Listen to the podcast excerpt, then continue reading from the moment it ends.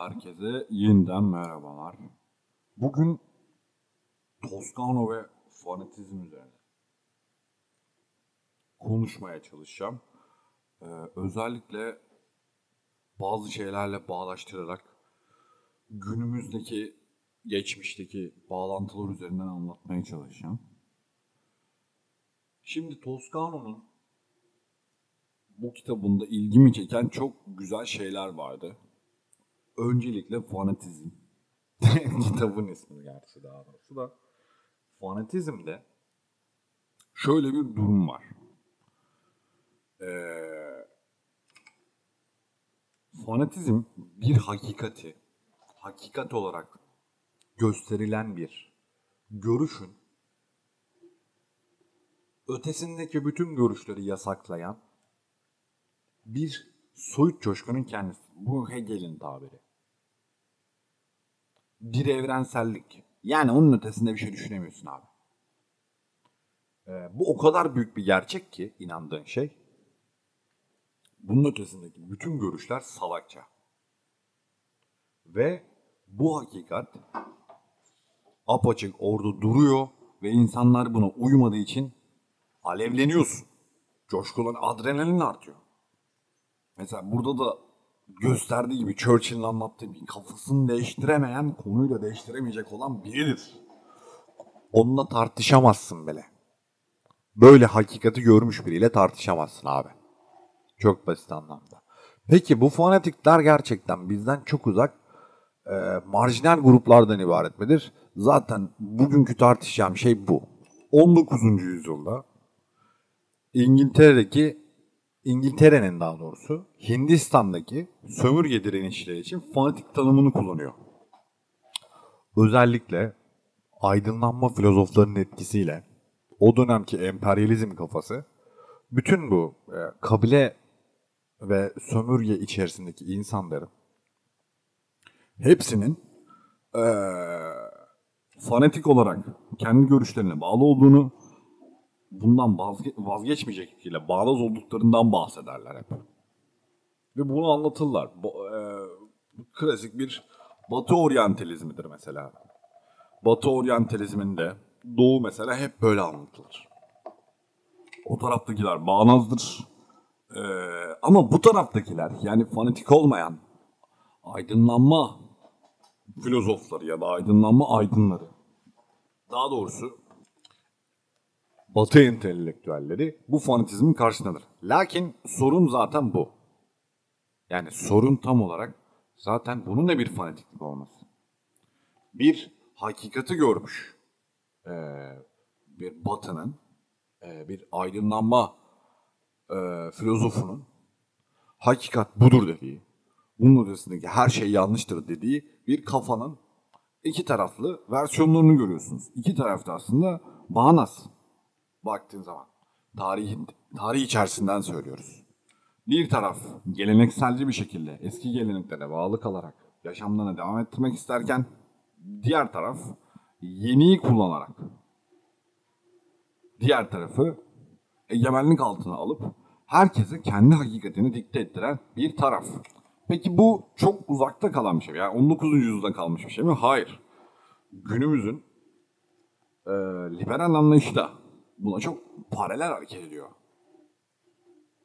Çok basit anlamda liberal demokrasi 20. yüzyılın sonlarında dünyayı dikte ettirdiği şey neydi? Liberal demokrasi gelecek ve bütün halklar hak ettiği seviyeye ulaşacak. Yani gelişmemiş ülkeler dedikleri liberal demokrasinin gitmediği yerler liberal demokrasiyle yani liberal demokrasinin özgürlük sınırlarıyla e, gelişecek ve e, muasır medeniyet dediğimiz şeye ulaşacaktık. Bu bu da 19. yüzyılda yapılan e, aydınlanma filozoflarının paralel etkisi diyebileceğimiz bir etkiyle.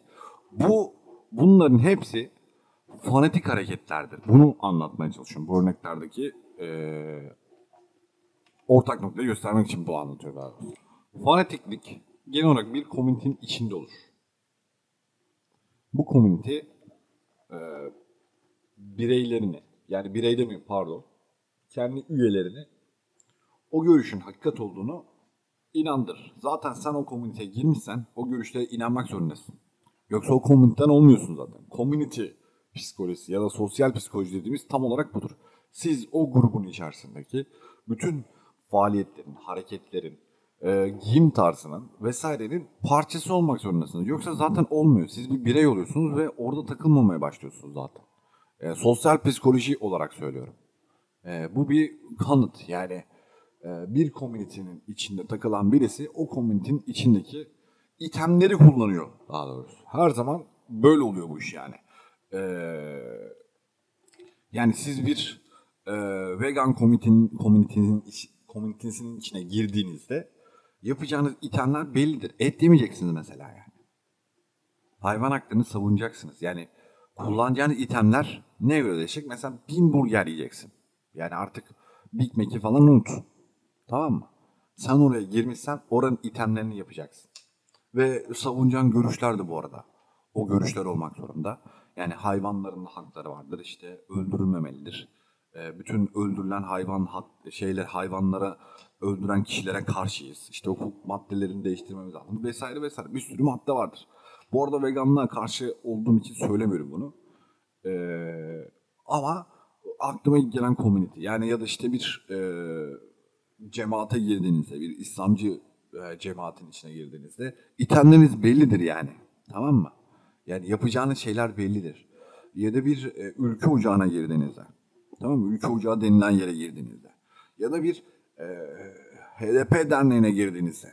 Tamam mı? Yani burada yapacaklarınız bellidir. Ya da bir LGBTİ üyesi oluyorsanız. Şimdi ee, ya bunları topladığınızda ya bireylikten çıkıp bir komünitenin içine dahil olmaktan bahsediyoruz. Yani liberalizmin mesela söylediği birey anlayışından o dünyaya e, egemen kılmaya çalıştıkları bireyselleşmeyi e, kenara atıp aynı liberalizmin içine çıkmış özgürlük kafasıyla çıkmış hareketlerin içinde de e, yaşadığınız durumdan bahsediyorum. Yani aslında hani fanatiklik e, kendini özgürlüğe bıraksa da liberal demokrasi size özgürlük sunsa da sonuna kadar siz gene bu liberal demokrasinin kendi içinden çıkmış özgürlük anlayışının komünitelerine dahil oluyorsunuz ve onların içinde bireyselleşmek patlıyor. Gene bireyselleşemiyorsun, gene bir birey haline gelemiyorsun, gene bir şey olamıyorsun falan filan. Yani bireylik e, dünya üzerinde genel olarak gerçekleşemeyecek bir e, teoriydi mesela. E, ve gerçekleşemedi çok basit anlamda. Çünkü e, insanın ihtiyaçları arasında en önemli şey, e, en önemli şeylerden birisi sosyalleşmedir abi. Çok basit. Bu sosyalleşmeyi gerçekleştiren şey de komüniteleşmedir. Çünkü bunun içinde en önemli nokta daha vardır. Yani alt başlık olarak ait olma hissi. Şimdi eğer siz bir şeye ait değilseniz, bir kimliğe, bir komüniteye ya da bir sosyalliğin içine ait değilseniz hayattaki anlamınızı yitiriyorsunuz. Problem. Çok büyük problem. Ee, aitlik hissini ve kimlik hissini yitirmiş kişinin durumu e, nihilizme kayar. Bu böyle. Ee, bir tane istatistik vardı ne kadar doğruydu hatırlamıyorum yani ama ilgimi çeken şuydu. Mesela yalnızların e, bir yere ait hissederek e, yaşamış insanlardan daha çok öldüğüne dair bir tane böyle bir istatistik vardı. Ne kadar doğru bilmiyorum. Ama doğru olabilir. Yani çünkü yalnızlık çürütür çok basit. Ee, çünkü psikolojik anlamda, bir- birçok anlamda hiçbir şeyinizi karşılamıyor. Çünkü insan öznel bir varlık gibi görünse de bazı şeyleri temeldir abi. Yani aitlik, e, kimlik ve bunlarla oluşan anlam e, anlamla birlikte anlamını yitirmiş yalnızlık vesaire vesaire. Ee, bugünkü psikolojik sorunlarınızın çoğunu e, bertaraf edebileceğiniz durumlardan bahsediyorum. Yani bu bir gerçek. Bunu bunu mesela şey yapamıyorsun. Bundan e, kaçamıyorsun. Kaçınılmaz bir yer. Herhangi bir e, terapiye gittiğinizde terapist sizin çok fazla yalnız olduğunuzu görürse, onu sezerse size vereceği ilk ilaç hobi bulmak oluyor. Hobi nedir abi? Bir komünitenin içine girmek. Yani sana sosyalleş diyor aslında. Sosyalleşmeye çalış. Sosyalliğe git. E, sosyalleşmek için de bir komüniteye dahil olmanız lazım. Öncelikle tabii ki bir fikri benimsemeniz lazım. Daha öncesinde.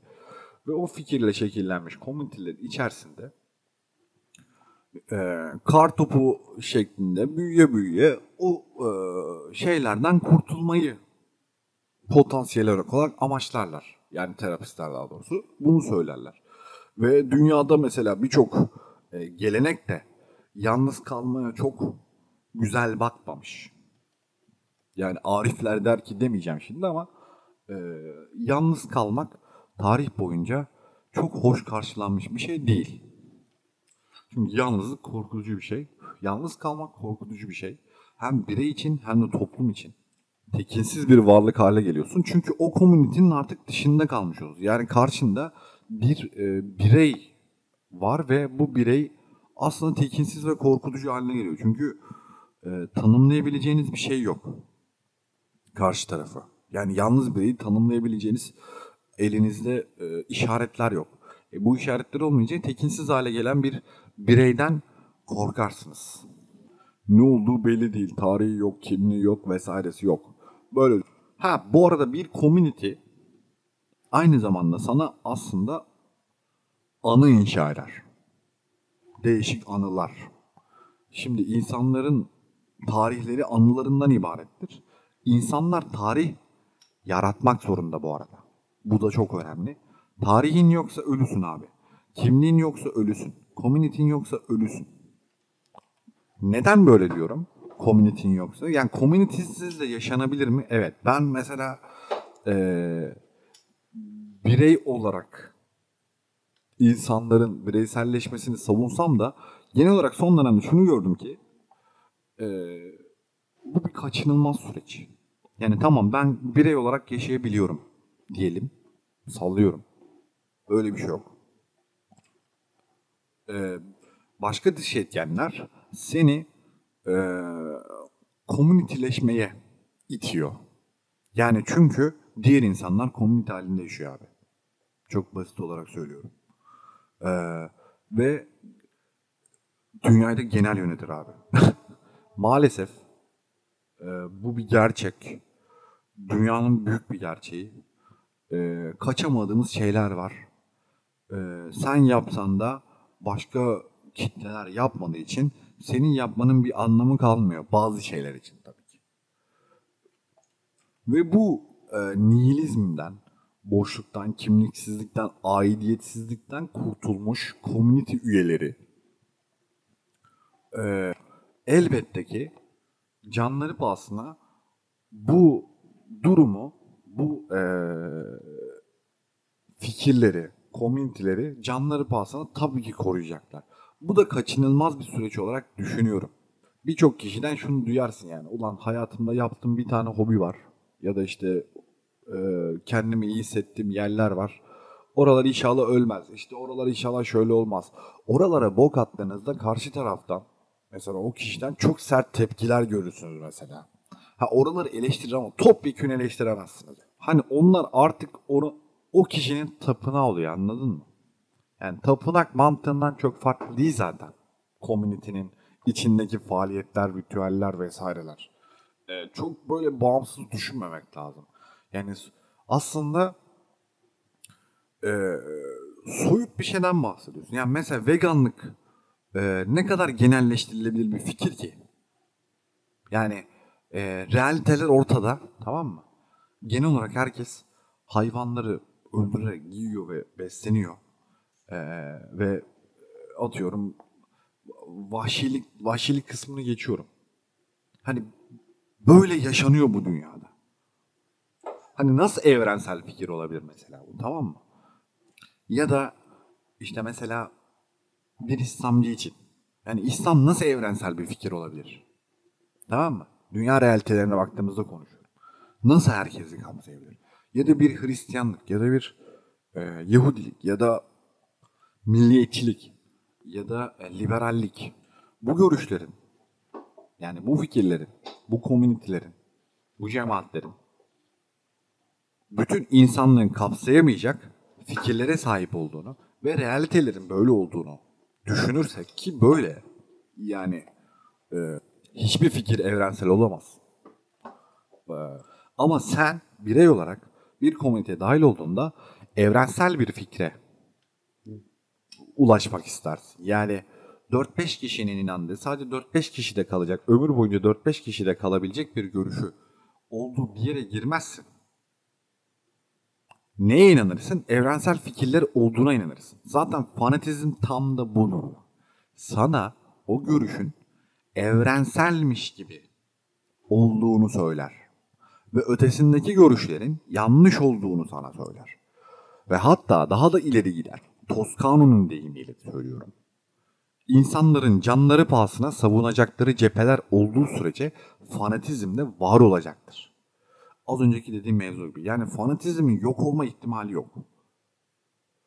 Ve fanatizmin eee, böyle bir evrenselliği var. Kendi içinde, kendinde bir varlık olarak bir evrenselliği var. Fanatik fikirlerin evrenselliği yok. Fanatik fikirler soyutlama bir hakikattir ve hakikati karşı tarafa yani sana öyle bir inandırır ki onu yüzde yüz bir gerçekmiş gibi. Dünyanın yüzde yüz gerçeği her insan buna uyarsa kurtulur, uymazsa kurtulamaz dediği şekilde dayatan bir görüştür bu. Yani şu şöyle değil, ben böyle inanıyorum kardeşim, sen öyle inan kardeşim gibi kalmıyor hiçbir zaman. Sen böyle inanmıyorsun zaten bu fikre. Bu fikre böyle kimse kimsenin düşünüş şekli böyle değil. Daha doğrusu kimsenin demeyeyim genel olarak böyle değil. diyeyim. Gene orta yuvarlak masa cevap vereyim. Mesela e, yine kitaptan alıntıyla söylüyorum. Fanatizm karşıtı fanatizm çağrısı diye bir şey var kitapta geçen. Şimdi bu çok güzel bir şey. Buna en uyan nokta devletlerdir abi. Devletler fanatik hareketlere karşı, fanatik görüşlere karşı hep bir e, teyakkuz halindedir. Devlet hep geri planda, hakemmiş gibi duran, olayları sonradan düzenleyen, olay mahalline en son gelen bir polis gibi, olayı bağımsız düşünen soyut bir mekanizmadır değil mi devlet? Çok basit anlamda. Ama devlet, devleti devlet yapan bir fikirdir. Fikirler bütündür daha doğrusu. Devletin maddeleri vardır. Devlet olarak olabilmesi için. Mesela çok basit olarak söyleyeyim. Mesela devlet için insan nedir? Bu çok önemli bir soru. Mesela Türk Türkiye Cumhuriyeti'ndeki hukuk maddesine bakar devlet. Der ki işte hukuk e, insan işte bu e, belli sınırlar içinde yani ülke toprakları içerisinde can ve mal güvenliği devlet zimmetindedir. Peki bunu mesela neye dayandırarak söyler? İşte evrensel insan hakları bildirgesine göre yapar. İnsan hakları bildirgesi de der ki ya işte e, insan insan olduğu için değerlidir. E, maddesine dayandırarak bunu alır. Şimdi mesela insan insan olduğu için niye değerli?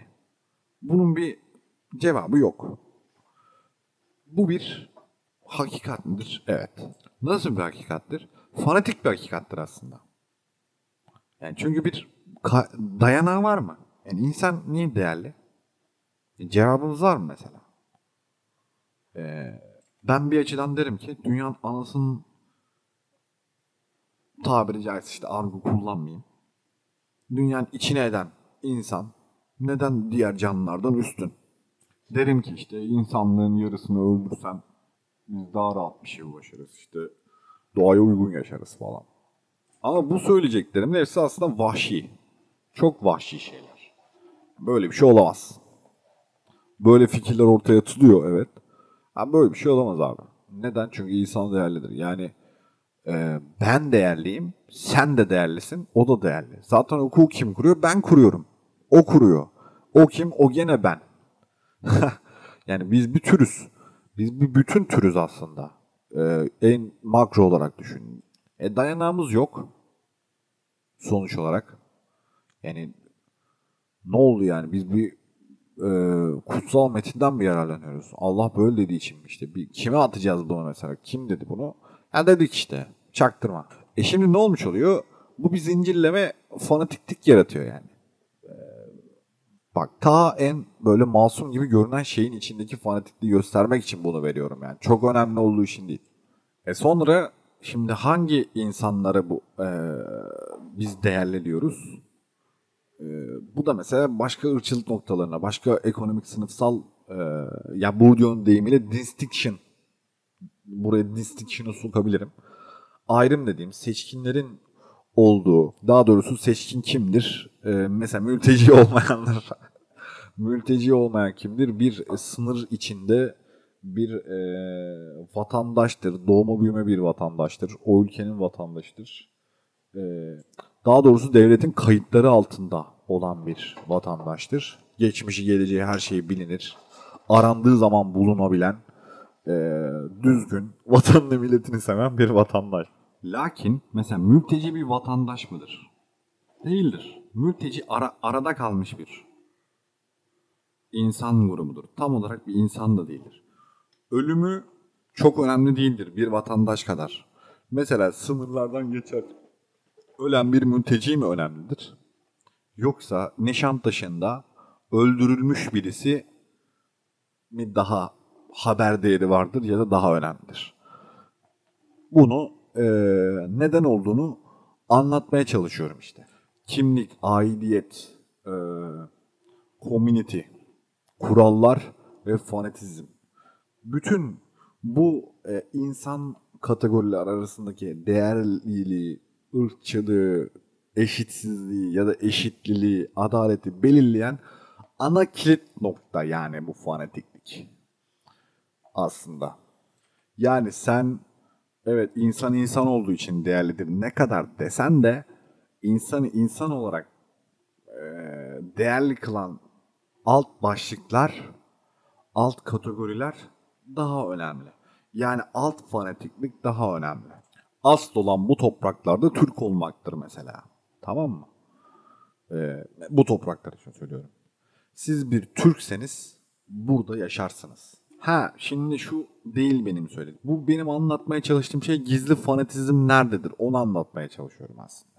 Yani fanatizmden evet bir gruplara fanatik diyoruz ama aslında genel olarak e, hayatın topyekönünde, kökeninde bir fanatiklik var ve bu fanatiklik zaten e, insanı yaşatan, toplumları yöneten, düzenlemeyi sağlayan şeyin olduğunu anlatmak için bu şekilde anlatıyorum. Yani evet mesela bir e, İslamcı radikal grup topyekün fanatiktir. Değil mi? Yani e, kendi mezhepsel görüşüne göre hem diğer İslam üyeleri hatalıdır. Bütün Müslümanlar da hatalıdır. Onların mezhebinden olmayan, onların görüşünden olmayan mesela. Ee, ama kendi görüşleri o kadar gerçek gerçektir ki, hakikidir ki gerçek İslam mesela onlardır. Onlardadır. Ve onlar ne derse olur dünyanın gerisi kalanı hepsi hatalıdır. Kafasında. Tabii bu evet net olarak gördüğümüz fanatiklik tam olarak bu. Ama ben e, bu maddelerle birlikte e, gizli fanatikliği de bulmaya çalıştığım için söylüyorum bunları. E, yoksa insan hakları evrensel bildirgesindeki fanatikliği anlatsam ne olacak anlatmasam ne olacak. Ama yani bir gruplara e, şunlar fanatik bunlar fanatik değildir, değildir demek çok kolay bir şey değil. Onu anlatmaya çalışıyorum. Ve aynı zamanda fanatiklikten kaçılamayacağını da gördüğüm için Hani dünya üzerinde kaçılırsa evet sen kaçtın diyelim. O kaçtı, o kaçtı, o kaçtı ama genel olarak bir kaçış yok. Mesela şu sokak sokak röportajlarında çok sık gördüğüm mesela Türkiye'nin geneli fanatik. Yani birisi milliyetçiliğe inanmış, birisi Kürt milliyetçiliğine inanmış, birisi Atatürk'e hayvan gibi inanmış, işte Atatürk'ün değişik fikirlerine inanmış, Atatürk'ün e, olmayan fikirlerine inanmış, Atatürk'ü tekrar gelse de bizi kurtarsa kafasına inanmış, ona inanmış, buna inanmış. Ee, bir sürü bir saçma sapan bir fanatiklik var anladın mı? Yani şu, şu çok önemli yani. Ortada bir şey yok. Ve o şeyin kendisini e, çok fazla gerçekmiş, hakiki olan o kalanların hepsi hatalıdır fikrinden dolayı böyle söylüyorum. Ve aynı zamanda e, yine Toscana'nın anlattığı şekilde fanatik diye adlandırılan gruplara akıl almaz bir şiddet vardır. Bu şiddeti gösteren kişiler de genel olarak fanatiklik karşıtı olarak ortaya çıkar. Ki bu genel olarak devlettir. Devlet bu şiddeti karşı tarafın fanatik bir grup olduğunu iddia ederek gerçekleştirir. Doğrudur yanlıştır. Bu ayrı bir kısım. Buna ben bir şey demiyorum. Ama devletin yaptığı şeyin de kendisinin fanatiklik olduğunu göstermek için söylüyorum. Yani mesela Toma meselesi vardır Türkiye'de. Ee, bir hareket yani o community e, sokağa çıktığında bir hareket gerçekleştirdiğinde devlet içerisindeki hakim olan ideolojinin zıttı olan bir davranış gerçekleştiğinde devlet bu grubu fanatikleştirip kendini fanatik karşıtı hareketi olarak sokağa çıkaran ikinci bir fanatiktir mesela. Yani çünkü iki tarafta da bir ideoloji vardır, iki tarafta da bir fanatik hareket vardır ve kim güçlüyse o kazanır. Yani mesela feministlerin atıyorum Dünya Kadınlar Günü'nde sokağa çıkıp erkek hemen dünyaya karşıyız gibi bir söylemle çıkıp ki bu e, özgürlükçü bir hareketten ziyade bunun kökenini sorguladığınızda da fanatik bir hareket haline gelecektir. Çünkü erkek ben dünyayı nasıl açıklayacaksın vesaire. E, ki onun içinden çıktığımızda da işte yani çok e, kısa geçmek istiyorum bu konuyu. Mesela erkek egemenliğin içinde ben de diyeceğim ki siz de fırsat eşitliğini savunuyorsunuz. Fırsat eşitliğinde ben karşıyım. Bu da eşitliği bozan bir nokta falan diyeceğim. Böyle uzayacak. Ee, karşı taraf hayır diyecek. Ben evet diyeceğim. Karşı tarafın fanatik görüşün benim fanatik görüşüm savaşacağız. Yani bu karşı tarafı özgürlükçü ve e, fanatik olmaktan alıkoyan bir şey değil yani. Onu da deminden beri anlatmaya çalıştığım şey o zaten. Devlet de mesela Toma'yı sokan devlet de burada e, bir hukuk maddesini ya da bir hukuku evrensel, bağımsız e, bir hukuk maddesinin e, etrafında kümelenerek çıkmasına rağmen gene bir fanatikliği aslında icra etmiş oluyor. Siz de bunu yapamazsınız diyor mesela. Tamam mı? Niye yapamazsınız?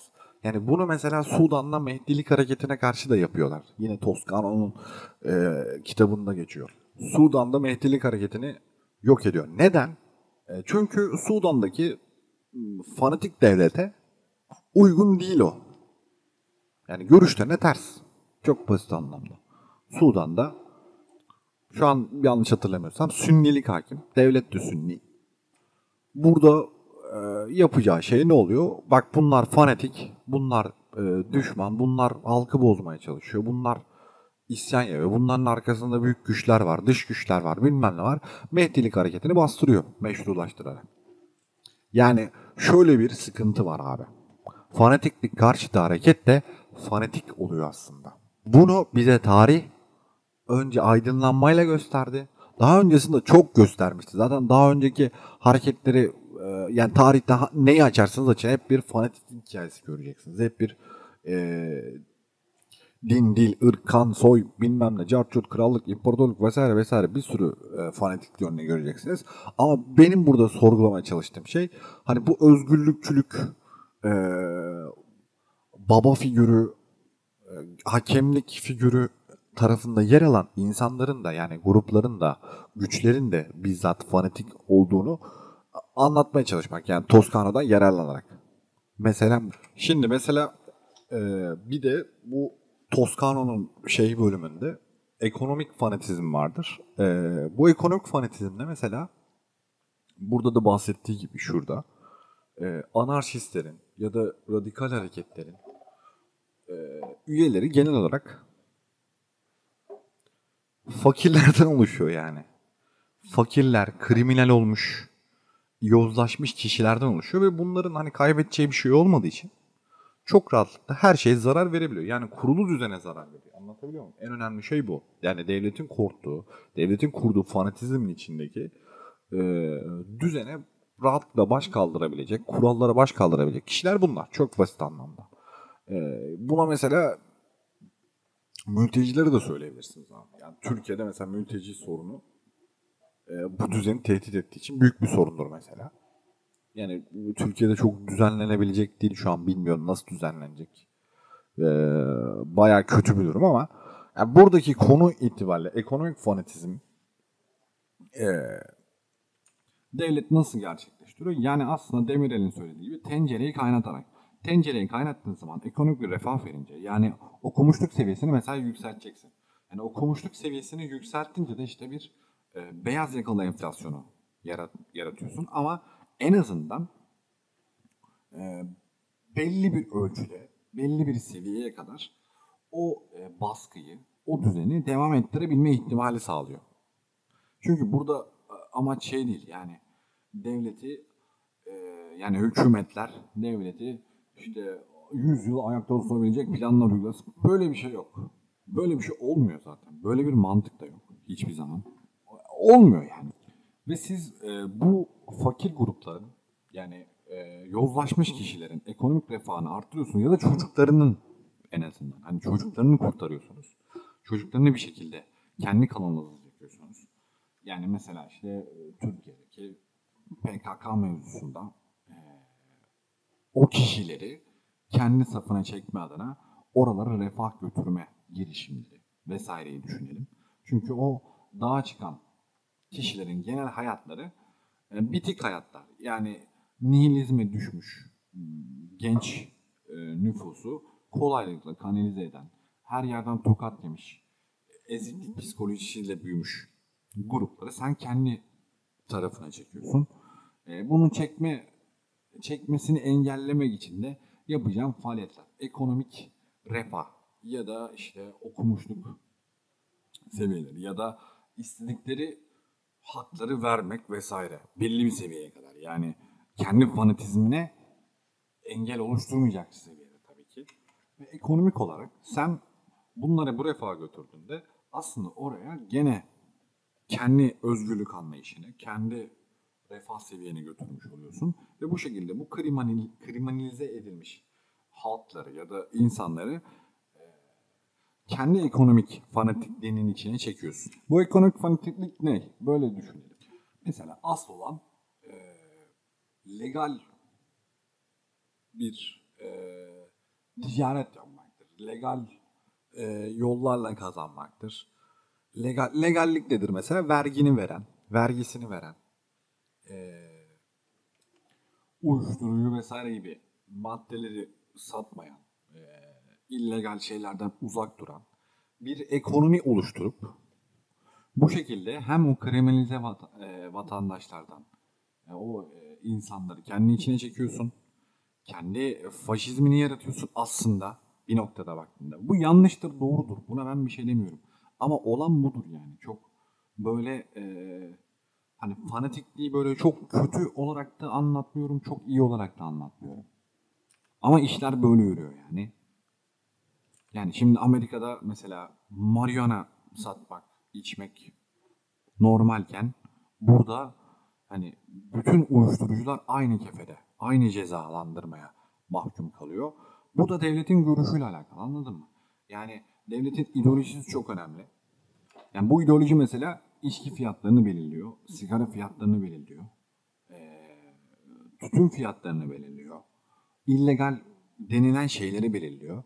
Yani bir eee, kendi ideolojisinin fanatikliğini yapan bir durumdan bahsediyoruz. Yani bu durumun kendisi zaten fanatiklik. Onu göstermeye çalışıyor ve çalışıyorum. Yani mesela e, burada Lambrosso'nun bir isyan metni var. Tamam mı? Burada mesela diyor ki işte ibadet özgürlüğü sayesinde dinsel fanatizmde bir gedik açtık.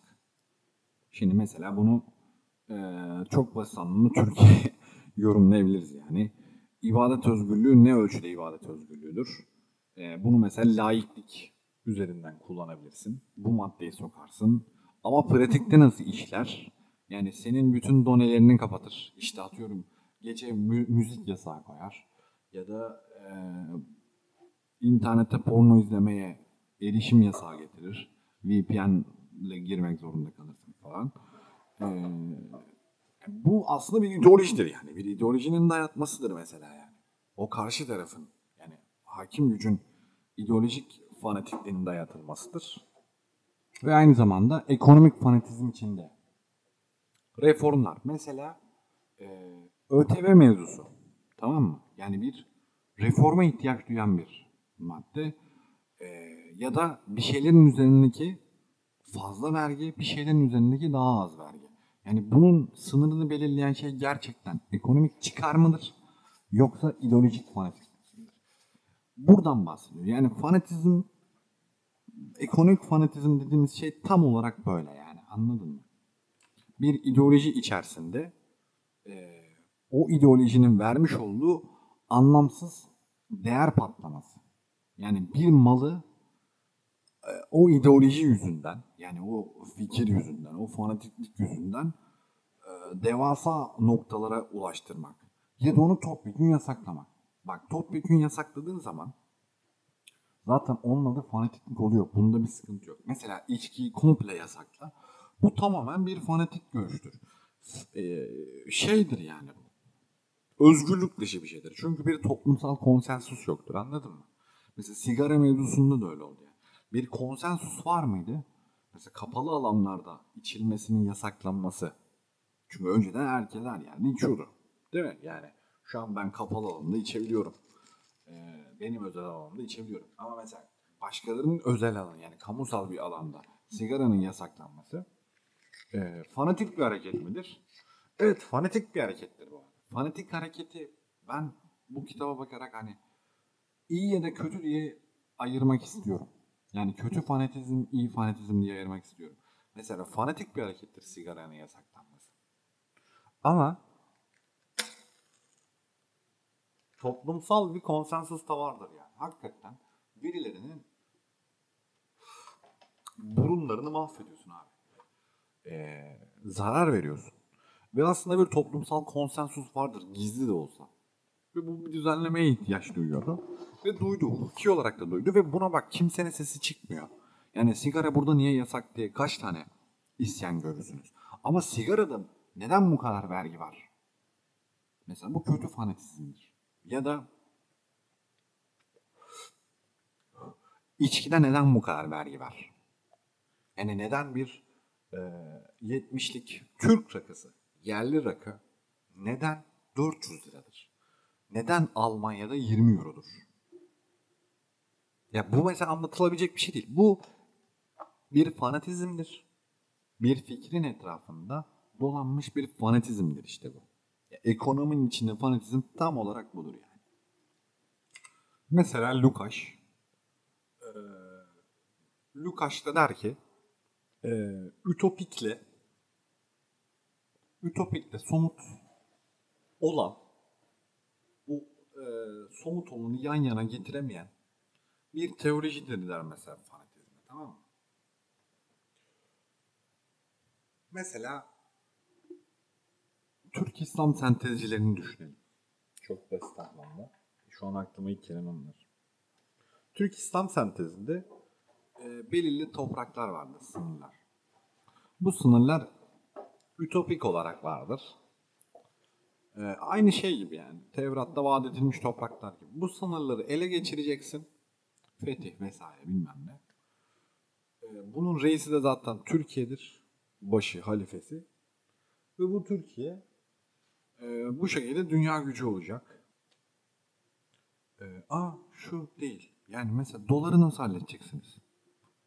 Yani dolardan kastım aslında şu anki dünya ekonomisi.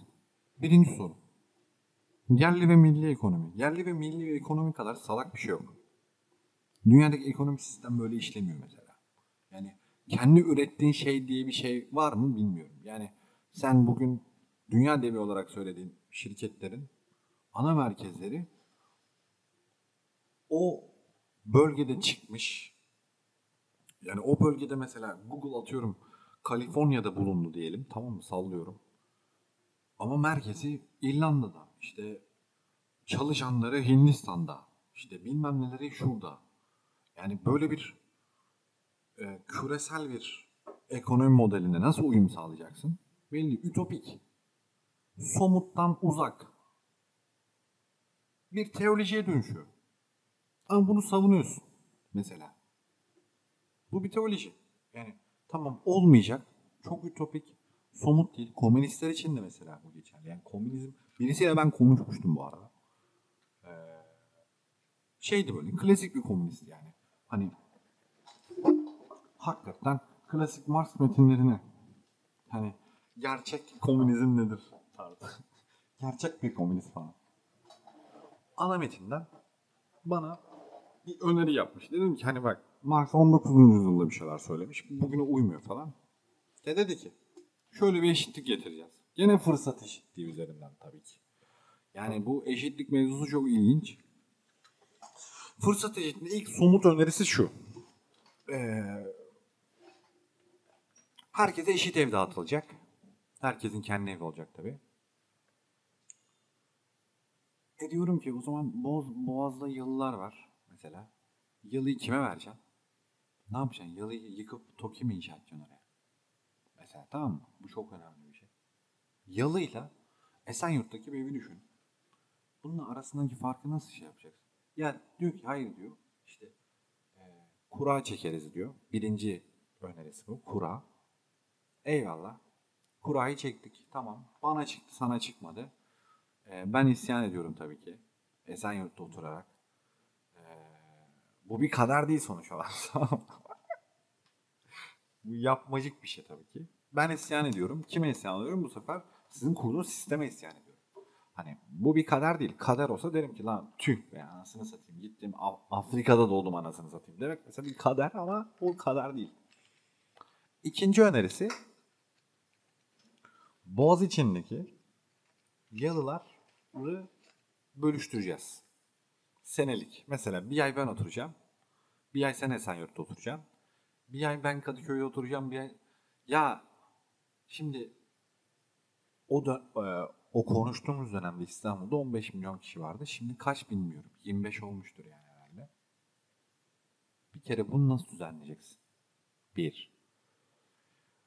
İkincisi serbest piyasa ekonomisini kaldırıyorsun. Bunun yerine sunduğun ekonomi modeli yok. Yani topyekun devletin kontrol ettiği bir ekonomik model var.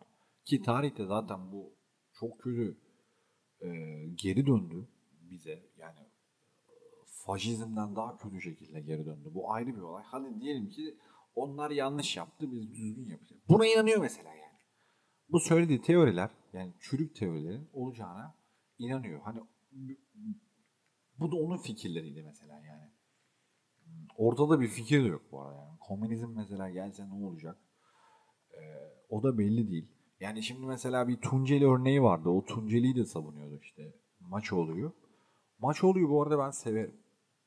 Ee, ama yani komünizm köyde köyde olabilecek bir şey. Yani genel ekonomiye, genel ekonomi sistemine uygulayabileceğim bir şey değil. Ve kapitalizm ona izin verdiği ölçüde kendi fikirlerini uygulayabilecek küçük bir sistemden bahsediyorsun. Yani bu bunun mesela bir açıklaması yok.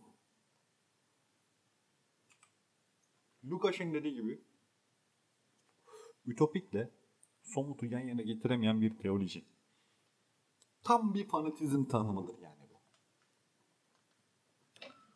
Bunun ötesinde bir şey yok. Ha, ben ne savunuyorum belli değil bu arada. Çok büyük konuşuyorum, milleti eleştiriyorum. Ben sadece e, şunu söylüyorum. E, kaçınılmaz bir şeyin içindeyiz. Bir şeyler oluyor. Olan tutan şeyler e, çok böyle üzerine bok atılacak şeyler değil. Tutmuş çünkü. Yani bizim zaten en önemli sorunumuz somutun olması tamam mı? Somut yaratamıyorsun. Somut bir şeyler tutmuş ve onlara bok atmak, çok kolaylıkla bok atmak çok şey oluyor yani böyle. Biraz e, işin tadını kaçırıyor. Böyle olmamalı. Var olan evet liberal demokrasi çok eleştirilecek bir şey bana göre. Yani yok işte Fukuyama'lar, Huntington'lar çıkmışlar dedi. İşte tarih bitti, tarih bundan sonra liberal demokrasi, liberal demokrasi bütün şeyi bitirdi. Geliyor gelmekte olan falan gibi konuşuyor öyle olmadı tabii ki. Al bir Türkiye bağlamında, çok basit bağlamda konuşuyorum. Enflasyon ve mülteci krizi. Hadi bakalım çözün. Kim çözecek bunu? Liberal demokrasi bok çözer bunu. Yani şu an hayvan gibi bir e, milliyetçilik oluştu yani. Bunu nasıl çözeceksin? Aa, çözemez. Ee, ama şunu söyleyebilirsin yani. Liberal demokrasiyi mesela kırparsın abi. Bir kere en basitinden sınırsız özgürlük, sınırsız eşitlik diye bir şeyin olmadığını ee, ve buna sınır koyulması gerektiğini koyarsın maddeleri tak tak tak. Ya da gördüğün sorunlara karşı aynı hukuk gibi. Hukuk zaten öyle genişliyor mesela. Gördüğü sorunlara karşı yeni madde üretiyor. Yeni yasa tasarıları ortaya çıkıyor. Yeni bilmem neler çıkıyor vesaire. Biz böyle yaşamak zorundayız. Yani hiçbir zaman tam olmayacak. Yani yoksa yani liberalizm, e, özgürlük diyerek bütün farklılıkları tek tipleştiriyor mantık olarak baktığınızda. Böyle bir şey yapmaması lazım. Yani e, kendisine zarar veren herkesi yok ediyor. Kendi tanımına aykırı hareket ediyor. Ama mecbur. Yani böyle hareket etme. Bu, burada ben mesela liberalizmi topyekun olan bak bu böyle diyor böyle yapıyor. Bu, bu da cacık bir e, fikirdir. Bunu da sallayın dememek lazım. Yani demokrasi kötü dememek lazım. E, nasıl kullanılabilir? Yani şu an mesela Türkiye'de e, tek umut demokrasi mesela. O kadar eleştirilmesine rağmen. Şu an tek umut yani. Rezalet ama tek umut. Genel olarak e, şöyle söyleyebilirim. Fanatizm evet e, bir yaygın bir şeydir. Ama burada e, fanatizm karşıtı olan bütün hareketlerin gizli fanatik öğeler taşıdığını göstermeyi ben düşündüm. Bu kitaba dayandırarak kendi fikirlerimce. Ee, bunlar önemli. Ee, sonra birden bir kurum, kuruluş, bir fikir Aa, ulan bunlardan böyle oldu e, diye şaşırmamak için, neden böyle olduğu bilmemek için, ulan bütün insanlar yozlaşıyor dememek için her hareketin, her grubun, her fikrin kendinin e, gizli fanatik öğeler, itemler taşıdığını bilerek e, bunu kabullenerek fanatizm olmadan bir dünyanın mümkün olmayacağını düşünerek ki Toscano biraz daha iyimser bu konuda. Ben öyle değilim. Ben e, bunun da insan içinde bir öğe olduğunu düşünüyorum. E, fiziksel bir şey değil, fiziksel bir şeydir bu evet. Yani fanatizm fiziksel bir şeydir. Manevi bir şey değildir aslında tam olarak. Yani fiziksel olarak e, harekete geçeceğim bir şeydir. E, eylem yapmaktır. Dışarılara çıkmaktır. Fikirler çok önemli. Evet önemli değil demeyeyim. Önemli gibi ama asıl olan faaliyete geçmektir. Fikirlerin artık dışarı çıkmasıdır. E, o coşkunun bir şekilde tatmin edilmesidir. Yani bir e, fetiş seks gibi düşün yani. Hani kafanda kurguluyorsun, onun benzerlerini görmüşsün, devamlı hayal etmişsin, erotizm kurmuşsun ve artık onu fiiliyata geçirmen lazım. Geçiriyorsun ve bitiyor. Sonunda daldığında her yer konfeti dolu, her yer kola şişesi dolu. Ee, ne yaptığınız belli değil bir maç sahası gibi herkes o gün orada bütün her şey gerçekleşmiş ama ertesi sabah herkes uyandığında hiçbir şey olmamış gibi ee, devam edilen bir hayat. O normal hayat değil. Ben de diyorum ki o normal hayatın içinde de bir sürü fanatizm var. Ve o normal hayatın normalmiş gibi ritüelin kendisinde fanatizm var diyorum. Ee, ve böyle bitiriyorum. Toscana'nın sonucuna katılmıyorum. Sabır ve strateji, hayır bu dünyada sabır ve strateji çok bilmiyorum. Ee, çok karışık. İnşallah kafa açmıştır diye düşünüyorum yani bu olayların. Bu kadar. Teşekkürler.